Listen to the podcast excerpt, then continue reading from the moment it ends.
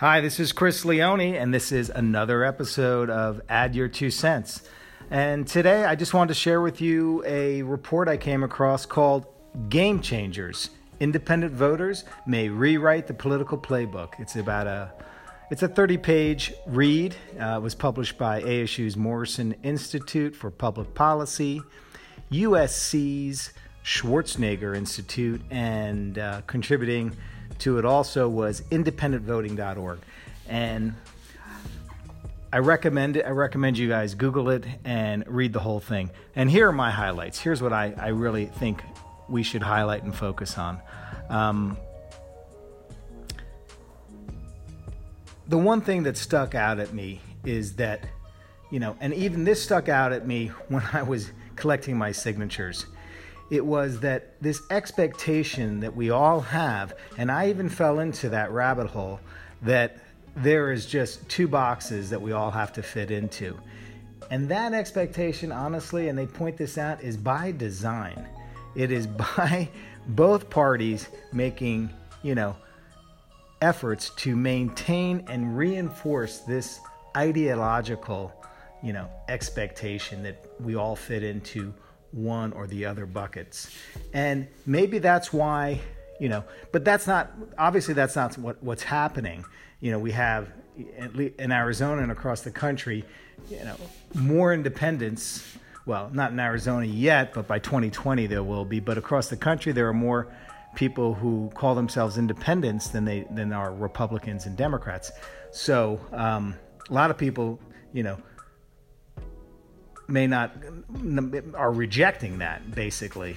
Uh, they may not know they're rejecting it and they may still think and talk. I know it's very you know this has been the design for so long that you're you know leaning this way or leaning that way and we haven't had anyone to say hey i don't lean. I don't lean either way. I stand straight up and i look at each issue one by one and i look at each candidate one by one and i judge them on their merits not on you know any ideological allegiance to you know some ideology. So great, they talk about that. I really like that. Um, you know, and from my experience, um, you know, th- this is this is very true, uh, both of independents and of Democrats and Republicans and everyone else that I that I met during my uh, my signature journey. And you know, we just expect that people will fall into one box or the other. And and and that that isn't true. And we don't have to expect that. We shouldn't expect that. Um, so i just want to mention you know the asu i did mention it briefly. Asu uh, i'm sorry arizona secretary of state is projecting uh, that in arizona independent the independent faction will outnumber by 2020 Republicans, and they already outnumber Democrats. And they have a shaded area. I, I tweeted it out that shows the kind of margin of error. Margin of error. It's very tight when it comes to independents, and it's very wide when it comes to projections for the Republican Party and the Democratic Party. So what that tells me is our Secretary of State is confident, pretty pretty confident that independents are going to uh, outnumber by 2020 the Republican Party. They already in Arizona outnumber the Democratic Party. Um, so that's that's my first point that I took away from this 30-page article. The second one um, that I really hadn't heard before, and I'm I'm really glad they brought it out, is the great thing that independents can do will be to ease our pain, so to speak, our pain of polarization and I'm going to read you kind of two things from this report that, that point to that. Uh, they did a survey, and I'll just read it verbatim. Independents are more at ease than partisans in interacting with Republicans and Democrats, and more open to differing viewpoints.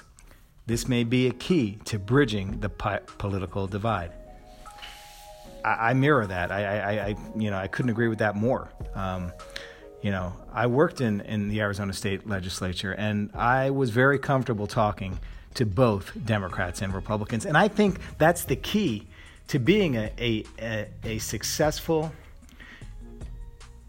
independent, a catalyst I mean, if you you know there there's enough partisanship out there. We need independents who can, who are comfortable interacting with Republicans and Democrats. I think that's the key to being a success successful legislator and being a valuable independent. Who you know we know there'll be no party. There is no party that uh, the independents are a part of. You know they will have to work with both parties in order to get legislation over the line.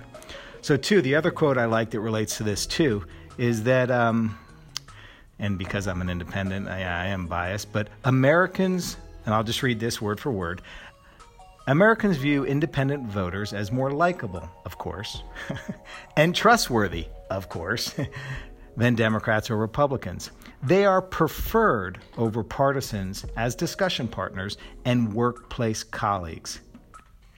And they go on to point out that this isn't to say that we're wishy washy, you know, middle of the road, less engaged kind of people, but rather that we're less likely to become engaged based or as a result of some ideological perspective. Um, but on the, on the other flip side, we are more likely to become engaged, you know, less likely to become engaged based on some kind of ideological trigger oftentimes these are emotional triggers. I saw them when I was out there canvassing all the time, buzzwords and phrases that just triggered kind of an emotional reaction. Uh, and we're more likely to become engaged um, as a result of, of issues, you know, um, and our commitment to being independent and, and thinking independently and thinking of ideas that are outside uh, the traditional um, ideologies. I mean, there there is a lot of ground that isn't being covered by either ideology. It is it's far from, you know, mapping all the ideas out there. So. Um, another thing this thing points out that I, in this 30-page report that I like is, you know, what what what's been driving this? What, what has been driving this movement? You know, yeah, this is really just a phenomenon, kind of like social media that just took off. You know, and and what's driving it? What's driving all these people to you know, be, call themselves independents. Well, one thing that they point out in this in this paper is that, and and it's I think it's it's pretty obvious, you know, frustration with government and political parties that control it. Um, and it's just getting worse too. I mean, we have issues that go to the core, you know, survivability of our nation. You know, they're like national security issues that we have been putting off and not addressing because, you know, because these two parties have been bickering at each other trying to score political points. Take Social Security. I mean, I just I just listened to C-SPAN uh, in the last week that said, you know, this problem, if it had been addressed, you know, 10 years ago, would not be a problem. Okay, it is a huge problem now, and it's going to be getting even bigger. You know, we cannot waste time addressing and, and, and shoring up Social Security and fixing it for everybody. Um, healthcare, you know, that this this thing's been kicking around, and now it's been made worse. You know, we we don't, you know, the Republicans said replace and repeal, okay, or repeal and replace, but they didn't replace it. So now we have a we have more of a messed up healthcare system than we had even, you know, before the Affordable Care Act was enacted. And you know, during the Affordable Care Act. I think we have a lot of problems right now that we're not addressing. It may have felt good to repeal some of these things, but um, we didn't replace it with something better, and and that was a mistake. You know, and that was due to partisanship, I believe. Immigration, all the way back to Ronald Reagan okay? Just a partisan football. You know, this is a problem. This is not rocket science, okay? We can fix this problem. we have the technology. You know, it's not just the border, it's the whole visa system. You know, we all probably heard this. Heard this. Half pe- people come uh, that are here illegally came in legally, and they flew in. Okay, they didn't cross the border. Um, so you know, immigration, another issue that um, that is driving you know, the frustration with our government because we all know that these are not rocket science issues. You know, these are issues, you know, it's easier to solve these issues probably than to figure out how to use um, you know, Snapchat in my book. so, not to be too cute, I know these are big, important issues, but they're, they're far from being insurmountable. They're far from being issues that we cannot solve and address and improve. We may need to take baby steps. I can't, you know, say we're going to wave a magic wand, but, you know, like the opioid crisis, okay? This, this one really bothers me a lot. Um, you know, to find out recently that most, if not all, of the opioid drugs are coming into our country from the via the U.S. Postal Service because you know these drug dealers won't send it FedEx or UPS because you know they'll both verify the package and they'll find out that there are illegal drugs in there and they won't ship it. The U.S. Post Office won't do that. Now, yeah, we are finally getting around to this. This isn't even a partisan issue, but but this is one of these issues that just really frustrates us. You know, where where is the where's the forward looking? Where's the where where is our government? You know, this this had to be known for a while. I mean, now that it's getting reported, I mean, h- how come we didn't know about this, or how come people who we elected to office didn't see this coming? You know, this is clearly really frust- a huge frustration that so many people are dying and have died because of this opioid crisis, and we're our U.S. Postal Service is actually facilitating this all. Um, so they, they point that out in this too. Uh, and I do want to wrap this up. I like to keep these things short. Um, but one other thing they point out too is that independents are a very diverse group of people, and I like that. I think we need more diversity in our elected officials, not just demographic diversity, but occupational diversity, diversity of ideas, you know, educational diversity, um, along a number of lines, you know, in addition to demographic diversity. Um, you know, and, and part of and part of that will allow us to be smarter about how we do things. I mean, even an organization, it's been proven that a more diverse private sector business earns a better earns a higher rate of return, a higher profit margin than one that is less diverse because you have a diversity of ideas.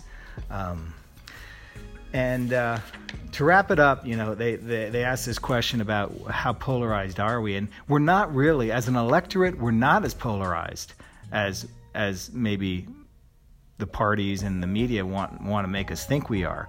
Uh, and I noticed that too. And in, in, in, the roughly 10,000 people that I talked to, you know, there was a, a very large majority that um, that were open minded.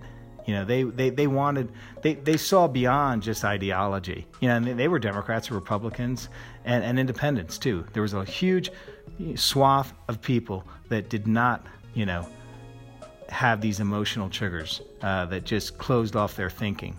Um, and so they weren't polarized, you know. And where, where this report points to the polarization, and they call it um, the, the elite polarization. And what they mean by this is that the major parties themselves and their representatives are polarized. And we assume that we are, but we're not. You know, there's an extreme political polarization among our elected officials, uh, but it does not um, have its roots in the electorate. Um, again, this goes back to the very first point that I made in this podcast that a lot of this uh, binary thinking is by design. A lot of it is is is something that is this expectation that you're going to fall into one or the other bucket is by design. Is is both parties making a conscious effort to maintain and reinforce um, this ideological polarization. But in reality, in the electorate, uh, in the grass, you know, roots here, um, it's not. It's not. It's not as extreme and as polarized as it is among the elites. You know, the political institutions, the elected officials um, that really, you know, thrive off this kind of polarization. Uh, it makes it easy for them, right? Makes it easy for them to market to us. Makes it easier for them to bash the other guy. Um, it, it saves. It makes it easy when they can, you know, just throw everybody into one or the other bucket. And so I'm going to end this podcast with a um, with a quote that I really liked in this report. Uh, well, uh, they didn't quote it, but it's something I'm going to quote from the report. Um, here it is. Just as salsa has eclipsed ketchup in U.S. sales to the surprise and even dismay of many traditionalists, there is undeniably change taking place in the electorate's palate. If Variety is the spice of life. It is time for another condiment that is neither salt nor pepper to be added to the America to America's political table. Thanks again for listening. This is Chris Leone, uh, who is running uh, as an independent for the Arizona State Senate in District 23. If you want to contribute to my campaign and help me, I would greatly appreciate it. Uh, you can all do that. Uh, and you can go to www.voteleone.org. That's V O T E L E O N E dot org. Again, this was add your the the the podcast. Add uh, add your two cents. Thanks. Have a great day.